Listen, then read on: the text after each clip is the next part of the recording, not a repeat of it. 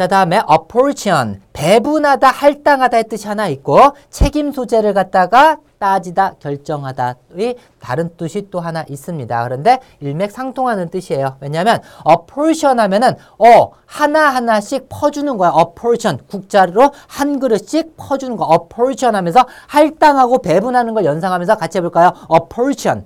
다시 한번 apportion.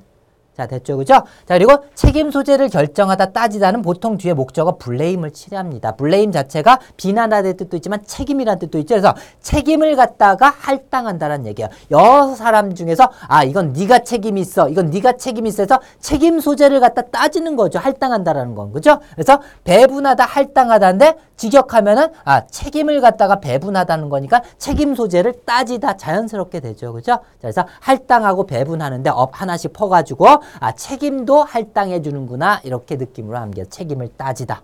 자, 됐죠? apportion. 다시 한번 apportion.